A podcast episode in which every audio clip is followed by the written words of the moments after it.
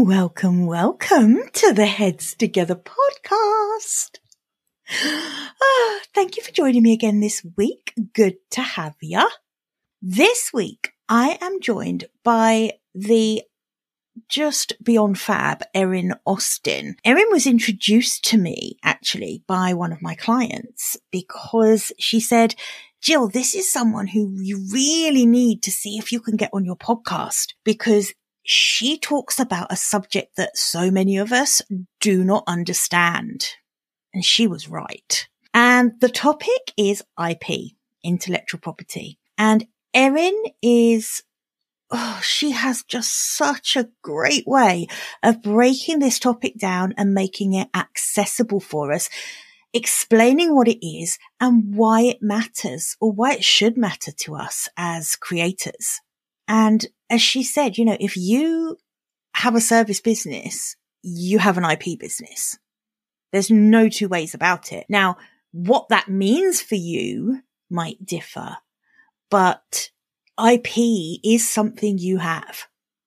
So that's really interesting for me. This applies to all of us. Erin is, uh, she's just amazing. She's a graduate of Harvard Law School and she is a consultant and she, she works with women who are on that journey, like so many of you are, I know, of transforming their business from maybe it's a one-to-one coaching practice, a one-to-one consulting service, transforming that into a scalable version. So that means introducing leveraged offers. You know, I talk about this a lot, leveraging your time, leveraging your expertise, packaging that up into whatever that looks like for you. Is it a group program? Is it a digital course? Is it a workshop? You know, there's lots of ways you can leverage. So Erin refers to those as wealth building assets, and that's what they are. She specializes in helping women scale their business through the creation of this IP based revenue streams. So this is incredibly relevant and valuable for you, my lovely, lovely listeners. So I'm not going to go on too much. I cannot wait for you to meet Erin. Let's jump into the interview. Welcome, welcome to the Heads Together podcast. I'm Jill Mokes and I am obsessed with cutting through the noise when it comes to growing your business. Each week, via intimate coaching conversations and inspirational stories, I share what it really takes to get the results you want in a way that feels right to you. I am all about attracting higher ticket opportunities, building authentic relationships, and creating the abundant, full fat version of your dream business. I mean, how many of us have beavered away creating a light version of what we really want? The thing is, I honestly believe when you're outstanding at what you do, there is no limit to what you can achieve. So, are you ready to put our heads together and make it happen? Let's go.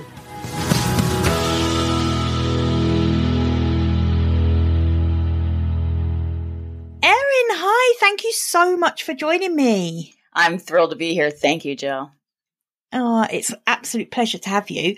I was just saying to Erin before we jumped on, this is a really interesting episode for me because normally the guests I have on kind of tend to be in my sphere, if you like. So it tends to be topics that I know something about.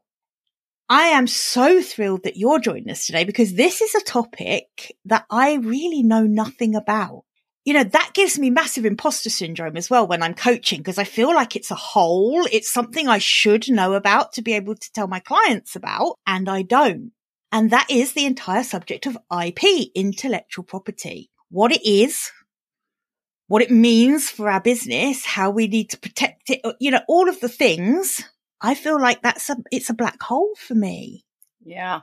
Well, it is my mission to uh, illuminate the black hole. you know, having spent a, a, career working with big companies where intellectual property is the value driver, I've come from it, frankly, with this assumption that everybody knows about intellectual property. And of course, we know how valuable it is. And so I love having these conversations where I can, you know, help other people in expertise based businesses understand the value of intellectual property in their businesses because it is really important.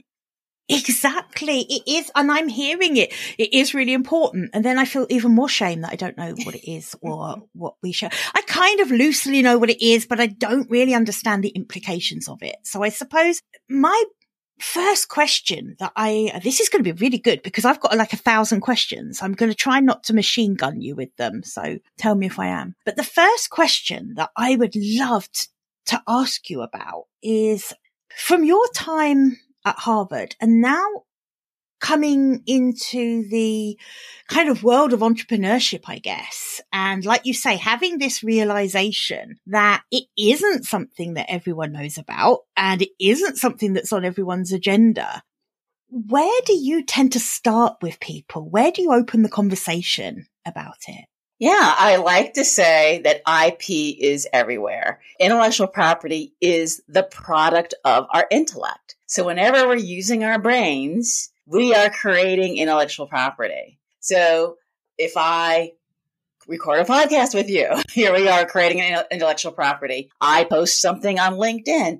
I'm creating intellectual property. I create deliverables for my client. That is intellectual property. I go on Fiverr and ask somebody to create a logo for me.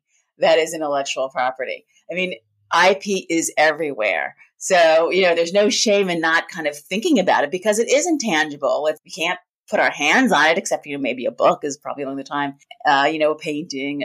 But, you know, in our businesses, it's just what we do. Right. And so, um, and we get paid for using our brains, but we're not thinking about it as we're also paid to create, to advise, to consult, and all those deliverables that can be used, you know, for action steps for an action plan, a strategy. Uh, you know, if you're creating an employee handbook for someone, if you're creating uh, marketing materials for someone, all those things are intellectual property. And so, what we need to think about, what I like to start with, the issue isn't whether or not you're making creating intellectual property. You are. The issue is who owns it. Do you own it? Or does the client own it? Or does the subcontractor own it? Because it's all about the ownership that we derive value from it. Got it. So, so the place to start is who owns it before even thinking about what to do with it or how to protect it or any of those things. The, we start with who owns it. Yes. How is that decided? Yeah. So under US copyright law, the creator, this is the default, the creator owns the copyright in the material. So I am a marketer. I am engaged to create a some copy. Let's say copywriter. I'm a copywriter. I'm engaged to write some copy. And I own it because that's the default. Unless there is something in writing with my client that says, client, you own it. Or I'm an employee of a marketing agency and then my employer owns it. On the other hand, if I'm a client and I engage a copywriter to write some copy for me, unless there's agreement in place, the copywriter owns it and I just have a right to use it. And so it all starts with who's is the creator because the default is that the creator owns it. That's why we want to always make sure that we have agreements in place, written agreements in place that determines if we want something other than the default to, to apply, if we want someone else to own it, to make sure that that's in place. So the creation and ownership are bound together because the creator is the owner. But when we want to change that, we have to have something in writing. That makes complete sense. But what I suppose I'm wondering now is what are the implications then for say someone like me? So i create my own content but i also work with a copywriter sometimes for copy and i my virtual assistant certainly creates marketing assets for me like social media captions and posts and graphics and things like that. And i'll be honest i haven't got a faintest idea whether that was in the contract. I mean, I, I signed a contract. I have no idea whether it makes me the owner or not. So what are the implications if it turns out that it's left as the default, which is that they would own it? Mm-hmm. What's the implications for me? The default is that the creator owns it and you have a non-exclusive license to use it with emphasis on the non-exclusive. So if they wanted to use it for another client, they own the copyright and they could uh, allow another client to use it. Now, as a practical matter, you know, how popular will this copywriter be if they run around reusing content? They have a business reason to not do that, to always make sure that it's original. Mm. And as a practical matter, very few people sue over copyrights unless it's very, you know, a movie, music, things like that. Yeah, clear plagiarism or something. Right, exactly. But where it really comes into play, and so, you know, a lot of times you'll have no issues because you have your copy, you do your thing, there's no conflict, nothing ever happens, right? It's never an issue until it's an issue, right? Right. Until, right. Until you blow up, until, you know, your video goes viral and then someone goes, wait a minute, that's mine. Or, you know, you want to sell your business and they do legal due diligence and they're like, wait a minute. They look at your contracts like you don't have any contracts for any of your, you know, your framework or your courses. Like, who did you create them yourself? Well, no, I use this contractor, like, but you don't have anything in writing. And so then they can't buy that because you don't have the exclusive rights in it. So your problems happen when the real value comes into place, right? And certainly if you are using someone to create things that will generate revenue, like courses, or frameworks, something that you want to make sure that you have exclusive rights to, you really do want to make sure that you have written agreements and that it says what you needed to say, which is that you are the exclusive copyright owner. What's really interesting for me with that is that those kind of things. So for example, the leveraged offers like digital courses, like group coaching programs, all of those things that my clients look at as ways to scale beyond their one to one practice mm-hmm. are the very things that they do need to protect because I guess if you're a one to one coaching practice, you're never going to sell that business. That business is you. Mm-hmm. That's a lifestyle business. That's not a business you're going to sell. The moment you start introducing things like digital courses and programs, etc., suddenly you've got assets within that business that make it a saleable business. So now that makes complete sense that this could come round to bite you if you don't understand this. We're f- much further down the line. And the whole point of people creating these kind of assets generally is because they want to scale their business. Right.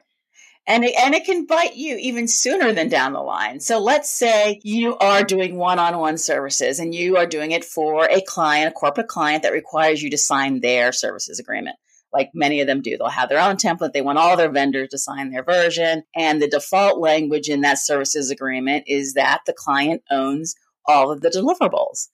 And so you create a workshop for them and you deliver it. And they're like, great, I own everything now because that's what my agreement says. But part of the things in that workshop, that's, you know, part of your expertise and your genius. And so you go to the next client and the next client has their agreement that says they own everything and you do you use some of the same materials because why wouldn't you except now you have these other people another client that owns your workshops. And then someday you go you know what? I don't want to just do one-on-one. I want to create some signature workshops that are standardized that i'm now selling you know, either on a standard as a productized service or I'm uh, making a course out of them, one of the two. And so now instead of just your one on one clients getting these things, and frankly, you know, client A will never know what's in client B's workshops, right? Because they're never see it. But once you start putting them on the internet and people can start accessing them, suddenly, wait a minute. I thought that was our workshop that you created for us. And so just that stage, you can start getting into trouble if you're not really clear about who owns the elements of your workshops. Well, that makes complete sense because if you've created something for one client and they are then portraying that as exclusive and original, and then you've got client B who is also portraying it as exclusive and original, I guess I can see how that hot water is going to uh, start rising quite quickly potentially, particularly as you say, if then you turn it into a standardized model and actually start publicizing it yourself. Ah, that gosh, now that does make complete sense. Yes. Erin, is this just for people with big values at stake? Or is this something that everyone really needs to start thinking about? It's something that everyone needs to think about. And, and I want to just make sure that we don't think that IP is just this big elusive thing. It really is as simple as owning it and protecting it is as simple as a two page services agreement. I mean, you may have client, corporate clients that send you those 50 page MSAs, but that's, it's not that complicated. There's only like one page of that MSA that is about the ownership of the intellectual property.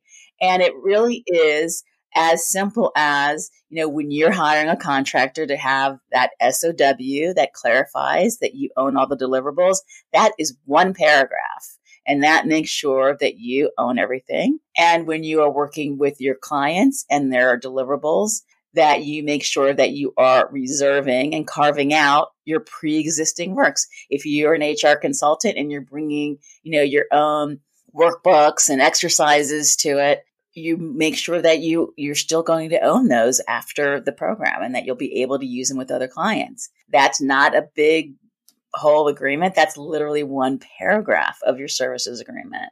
And so, you know, making sure you're reserving these rights or collecting these rights from from your employees and subcontractors is a simple process. Now, you're not going to want to, you know, have grand plans for all of it. You're going to own it.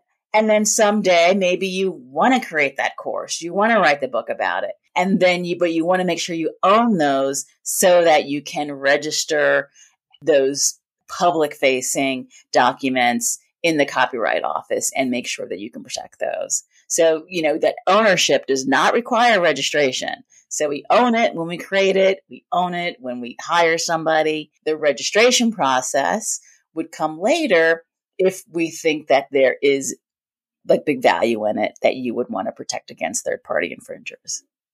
Yeah, that makes sense. So as a consultant, say, and using that workshop example, if we do at some point want to kind of commoditize perhaps our way we do workshops, we want to at some point, should we then be really paying really close attention to those big contracts that are coming from bigger clients? And do we push back at that point? Do we say to them that you, you know, how does that work? How do, how would you have that conversation to say, actually, I'm not willing to sign over everything because I need to be able to retain that part of the intellectual property in case I want to sell something similar or create a framework. Yeah, believe it or not, the client, when they send over their template, they absolutely expect for there to be some modifications made to it. It's very rare that someone just signs something that comes back over to them. And they will have just standard language they're not thinking about your business. They're just thinking about their business. And it will just have that standard language in there for you to add a very simple couple of sentences that reserves your pre existing material. I guarantee that there is not a client on the planet that will object to it unless they do believe you're creating something original. You know, like if you if they're hiring you specifically to create their own in-house workshop, then they would expect that. If you are a writer, they would expect to write, you know, to own that. But if it's something where you're bringing your expertise in and helping them solve whatever problem they have, they do not expect to own your materials that you bring to the table. They do not. And they will not object to adding that. And you know, I will say, you know, I've been doing this a really long time and I've reviewed a lot of agreements with very, very large companies. And there's one, which I, I can say in the entire world, because I think I've worked with most of them. There is one that said, no, you just sign what we had. One. The others were, you know, Fortune 50 companies that, yeah, I mean, they, they do. They do. Yeah. So there's definitely an expectation that you take good care and have a your own little like you say it doesn't have to be complicated. It's a, a couple of paragraphs or whatever. That makes sense. So what that's brought up for me then is how different does your ip have to be to be seen as fresh new content? How, how would that be decided? Yeah. Well, you know, when we're creating, it does need to be original, right? yeah And so the Copyright Office does not vet what you write against the world, right? So if I write a book and I say it's all original, I register it with the Copyright Office, it isn't until someone reads it and says, wait a minute, she stole from me, that that anything will come from that. Like there's not some tribunal out there that's looking to see if you plagiarized. So the person who owns who claims the original copyright is the only way that who only person who has a claim against you. So that is up to us to make sure that we are creating original materials. You know, I mean, obviously AI has been very big in the news recently. Yeah, that was going to be something I wanted to talk about for sure. It is on Mm. you to make sure that AI hasn't plagiarized. It does not do plagiarism checks. It just scoops up whatever information it has and spits it back out. Sometimes they provide, you know, source material. Sometimes it doesn't. And so that is on you to make sure that it's original. You know, one of the things that people will come up against is they have been certified. Like, so they've taken some certification program and they have received training and maybe they even received an assessment or things like that that they're using with their one-on-one clients. It's fine to use those materials with your one-on-one clients, but you can't then put that in a course and sell it as your own. Even with attribution, you can't do that. You know, you have to have permission to do that. So yeah, attribution is not permission, by the way. so just by linking to someone or telling someone that's where you got it from, that is not permission. So Um, I'm really glad you said that because I do think there is sometimes this school of thought that credit, you know, everyone says, you know, you know, make sure you credit the, well, okay, but you know, that's not getting permission Exactly. to reproduce exactly something. right. Yeah. Yeah, just to detour into that for a second. Permission, you re- it's required. It can be implied, so it doesn't have to be in writing, but it makes we should have it in writing just to make sure we understand the terms and everything. But a license is literally permission to use someone else's intellectual property, Mhm. and you need to get that either from the owner or someone who has the rights to sublicense it. And so it should be clear any third party materials that you're using to make money. So you want to make sure that you have rights to use it. If you're putting something on your website, quoting someone on your website and you put a link to it, you know, like you don't need to run out and get licenses for all of that. But you also want to be prepared to take it down if somebody says you don't like it. They don't like it. But if you are investing in products or other materials that incorporate other third parties materials. You want to make sure you have licenses for that before you make those investments. You know not only you know is the possibility of being sued for infringement but obviously it looks bad to you know your clients and to anyone who bought it that you've got to say hey sorry i actually didn't have rights to these materials that i sold you. You just don't want that to happen. So yeah And I think that is something that as coaches and consultants and uh, service providers, that's something that really should be top of mind because I do see this a lot in terms of well, imagery, I think we're fairly comfortable with now. We know which sites we can download and use from. But again, even that, it is worth checking. If you're downloading images from a, a royalty free site, you do still need to check the license, don't you, as to what you can use it for. Yeah, some might be just for your website, but you can't put them in a newsletter or something like. So there are different uses. Yes. Yeah, exactly. So I think that's something to definitely be aware of. Mhm. Yeah. It's funny, isn't it? It's one of those subjects that once you start thinking about it, it's like a spider web. So my brain is going out and out. And well, you realize how applicable it is to so many areas of your business. You do. And there are certain things in business that you really pay attention to and wouldn't dream of neglecting or ignoring. Mm-hmm. And this just feels like an area, the whole area of IP feels to me like an area that we don't, we, and I'm not talking about you definitely, but we, as in us masses, don't understand enough. And so we kind of ignore it. Yeah, I mean, you know, I think people think intellectual property is kind of for the lawyers and it's for the big guys. It's software, it's, you know, products, you know, patents and things like that. And, but it's not. It is as much part of our business as our financials. So, you know, we are marketers, but we still understand our financial statements, right? That's right. And so we are service providers. We need to understand our services agreements. We, we do. Yeah. And we talked about some of the kind of exposure of not doing that. You know, hmm. how do you sell this to clients who you might talk to and might say, Oh, I don't think that applies to me. I don't really, you know, I don't really have anything in my business that I'm bothered about. What is that motivation that people need to take care of this? Yeah, I mean, you need to be thinking about the future of your business. The reason we invest in assets is that it future proofs our business it makes sure that we are able to grow it. If we want to graduate from one on one services to something that is scalable, to something that is independent from our time, to something that perhaps we can sell someday, that requires assets and the assets in the expertise business. That's intellectual property. And so it's not if you're uh, trajectory for your business is to continue to provide one-on-one services, it really isn't something you need to worry about too much. But if you do want to create some leverage, then the only way to create leverage is through creating your intellectual property, which meaning you need to own it and control it. And so the other way, you know, even with the one-on-one, I'm going to make this detour too. Mm-hmm. When we have agreements that have what I'll call restrictive covenants. So either non competes or non solicitations. Those are things that restrict what you can do, like how you can run your business after the engagement is over.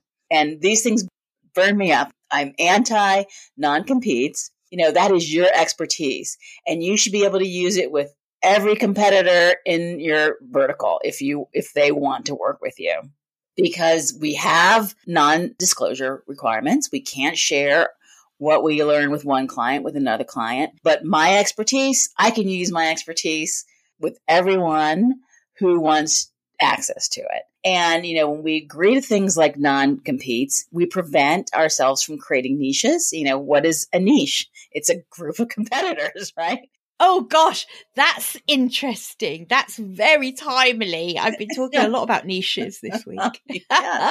So you cannot have something that restricts your use of your expertise. So even if you want to stay one on one, you still need to be mindful of those services agreements and understand anything in there that will restrict your ability to even provide your one on one services.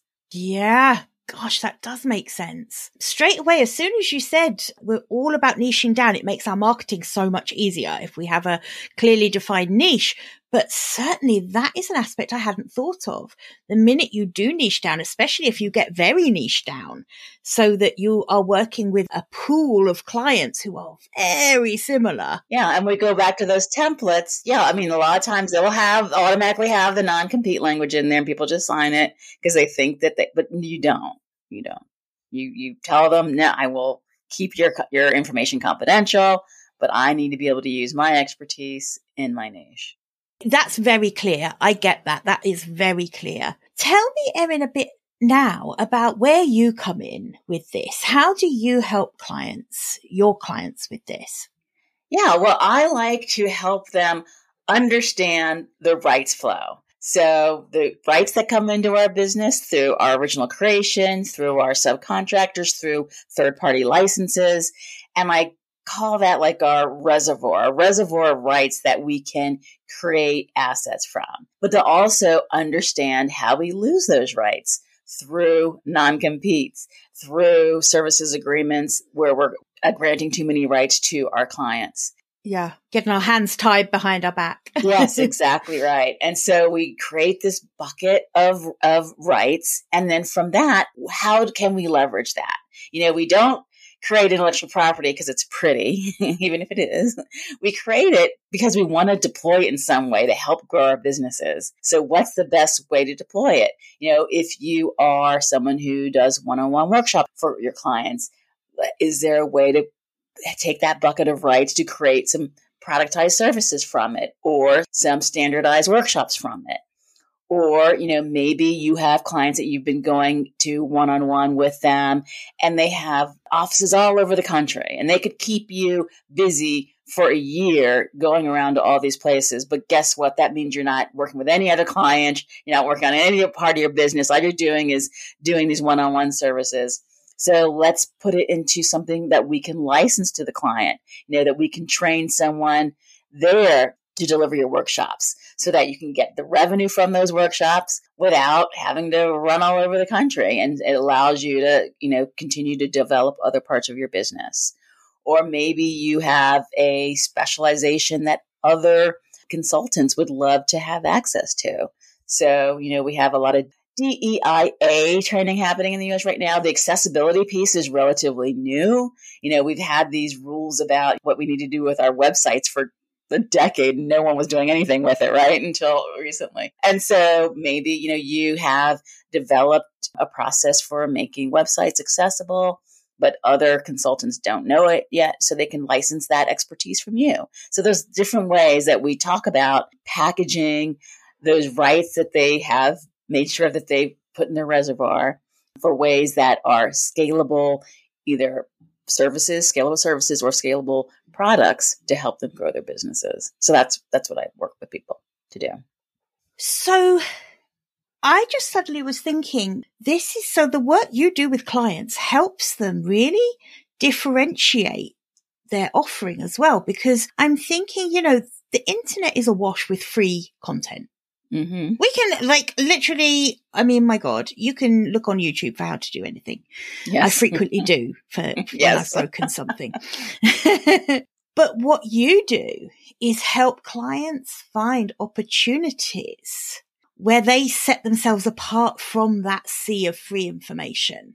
Okay, that really makes sense. Mm-hmm. Yeah, I like, I mean, I didn't say this at the beginning, but you know, intellectual property is a legal monopoly. Yep when you have intellectual property, nobody else can use it without your permission. Either they have to buy it from you or they have to license it from you.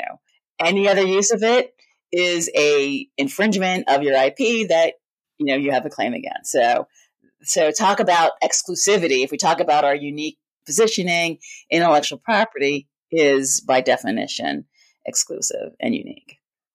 And it also means that if you are offering to license something you've created to a client, your example of DEI training was a great one. If you're thinking about licensing something that you've put together for that so that they can then roll it out internally, mm-hmm. the moment you position it as such, that they have to license from you to do it, you can put a higher price point on that offer straight away. And that's all about the positioning of it. It's all about the fact that no, this is valuable content that I have spent time creating, getting feedback on, whatever you've done to create this very definitive version of the content that you want to share. And I see that as a massive plus as a creator. It straight away positions you as more of an expert in that area. It allows you to charge a higher price point that's aside from the fact that you're protecting yourself. That's just the, the, marketing spin on it, if you like, I guess. Right. Yeah. Well, speaking of building your brand, I mean, the more people you can reach, the bigger your brand becomes. We can reach, there's a finite number of people we can uh, impact on a one on one basis, right? But once we start licensing our materials, either to clients who are rolling it out themselves, that means we can before we could only maybe handle that one big client a year, but now we have multiple clients, even if it's on that level. Or if we are licensing it to other providers who are then going out in the world and using our materials, or if we're selling it online, we increase our reach and our impact when we scale. So not only do we increase our income, but we also increase our reach and impact as well. Absolutely. And that, after all, that is the secret to scaling, isn't it? And it's something we all crave is to leverage our time. I'm a really big believer that there is so much value in working one to one with clients. It's what gets the biggest transformations for clients. But it's capped. It is. There is one of me and there's 24 hours in my day, the same as anyone else's. So I think, you know, as, as business owners, we have to be looking at ways of leveraging our time. But now what you've brought into it for me is it's not just leveraging time. It's leveraging your expertise. I guess it, it really is leveraging the unique content that only you could pull together in the way you've pulled it together. Right. And being able to reach audiences that you might not have otherwise been able to. I mean, assuming that you are charging premium prices for your one on one, and there are clients that would love to get access to your expertise, but just could not afford you to have it in packaged in a way that they could still get some of the benefits from it, but at a different price point. So that helps you as well. Yes. I just had a thought. We're both podcast creators. These podcast episodes are IP, right? Absolutely. Yeah. Our show notes are IP. Everything about this is IP. Yes. Hmm. And by the way, I don't know if you had it because um, I didn't fill out your intake form. But do you have on your intake form you did. something that gives you the rights? Well, no, Stacy did it. I'm, you know, but oh, okay. Thank you, Stacy. You did it very well. but does it say that you own the rights in your podcast so that you can well, no, it doesn't. Do you know all it says at the bottom? It says something like, do you agree to, for me to publish it and to use, you know, your headshot and all of that kind of thing to promote it? But it doesn't actually say, do you acknowledge that this is my intellectual property or anything? So that's one for me to get on and think about for sure. Oh my goodness. I just know, I know my audience quite well. And I know that there are going to be so many people sitting at home right now going, damn, I need to think about this. God. With that in mind, Erin, can you clear your calendar? No. I'm just thinking, you know, if anyone wants to go deeper on this, because there's only so much that we can cover in a podcast mm-hmm. episode. And I think I, it was really important to me that we got across you know, what it is and why it matters. Mm-hmm. But if someone feels like maybe they're on the cusp of really starting to scale their business and this has really resonated as something they need to be taken care of, or someone who just wants to do things right from the outset, which is always the camp I fall into. I'm, I've always been someone that tries to put every single right process and piece of compliance and everything in place right from the outset because I think it makes your life so much easier. First of all, where can they find you? And yeah, how can they reach out? Yeah, well, a couple places you can find me. One, my website is thinkbeyondip.com. And there I have some free resources. You sign up for them and you'll get on my email newsletter list, which comes out weekly. I also have a podcast called Hourly to Exit, where I talk about the journey from, you know, the unsustainable hourly model to one where hopefully you can sell your business someday. And that is a mixture of guests as well as solo episodes where I chat about IP. and then I also have a LinkedIn Live. You can always find me on LinkedIn Live. I'm the OG, OG is the OG Erin Austin because I've been on it so long that, you know, I was the first one. And, oh, I uh, love that. I did not yeah. know that about you. Yes. That's awesome. Yeah, and I do a LinkedIn Live the last Wednesday of every month. And I'm always taking requests for topics where I just go on and talk about a topic of interest to audiences like yours. Um, and, and it's live, so interactive and can ask questions. So. Oh, that's cool. Can people like submit questions to you beforehand? Yes, absolutely. Absolutely. Connect with me on LinkedIn. And then send a question over. Oh, that's great. I like that. I love that format. That's a good idea.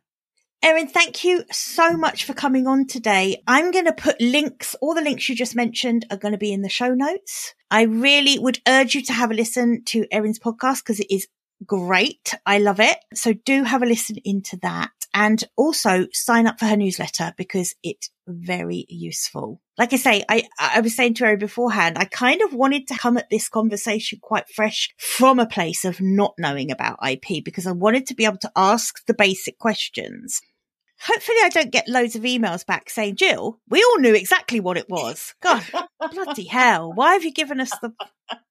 but I don't think so. Like I say, I know my audience pretty well.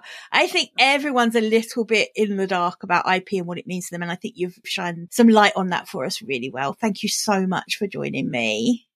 Well, thank you for having me. It's been wonderful to talk to you. Thanks, Erin. Bye for now. I hope you enjoyed this episode and that getting our heads together this week has filled your mind with what's possible. If you love the show, would you do me a massive favour, please? Would you leave a five star rating on Apple Podcasts? It would really help me put more heads together, reach more ears, and expand more minds. Until next week, bye for now.